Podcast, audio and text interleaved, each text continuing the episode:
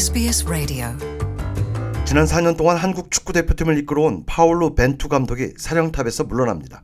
벤투 감독은 호주 동부 시간으로 오늘 오전 6시 카타르 도하의 스타디움 974에서 열린 브라질과의 카타르 월드컵 16강전 직후 열린 기자회견을 통해 한국 대표팀 감독직을 재계약하지 않을 것이라고 분명히 밝혔습니다. a pensar no futuro que não passará, e posso, posso dizê-lo, não passará ah, pela seleção da Coreia.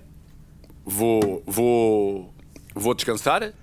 ah, 벤투 감독은 한국 축구 대표팀과 계약을 연장하지 않기로 했다고 명확히 선을 그으면서 지난 9월부터 이미 월드컵 일정을 마치면 조금 쉬고 싶다는 뜻을 대한축구협회에 전달한 바 있고 오늘 아침 정몽규 대한축구협회장을 만난 자리에서도 같은 생각을 거듭 밝혔다며 선수들과도 이미 이야기를 나눴다고 말했습니다. 이날 기자회견장에서 벤투 감독의 재계약 관련 발언에 대해 현장 통역사가 일단 쉰 후 차차 생각하겠다는 뉘앙스로 전달하자 벤투 감독은 다시 재계약을 하지 않겠다는 뜻을 명확히 밝힌 것이라고 직접 정정했습니다.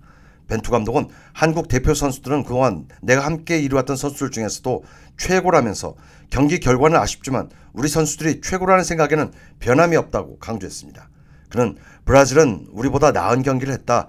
강력한 우승 후보다운 면모를 인정해야 한다면서도 이런 강팀을 맞아 우리는 스스로 자랑스럽도록 준비했다. 공격과 수비 모두 우리만의 전략이 있었고 비록 지긴 했지만 훌륭한 경기력을 선보였다고 자평했습니다.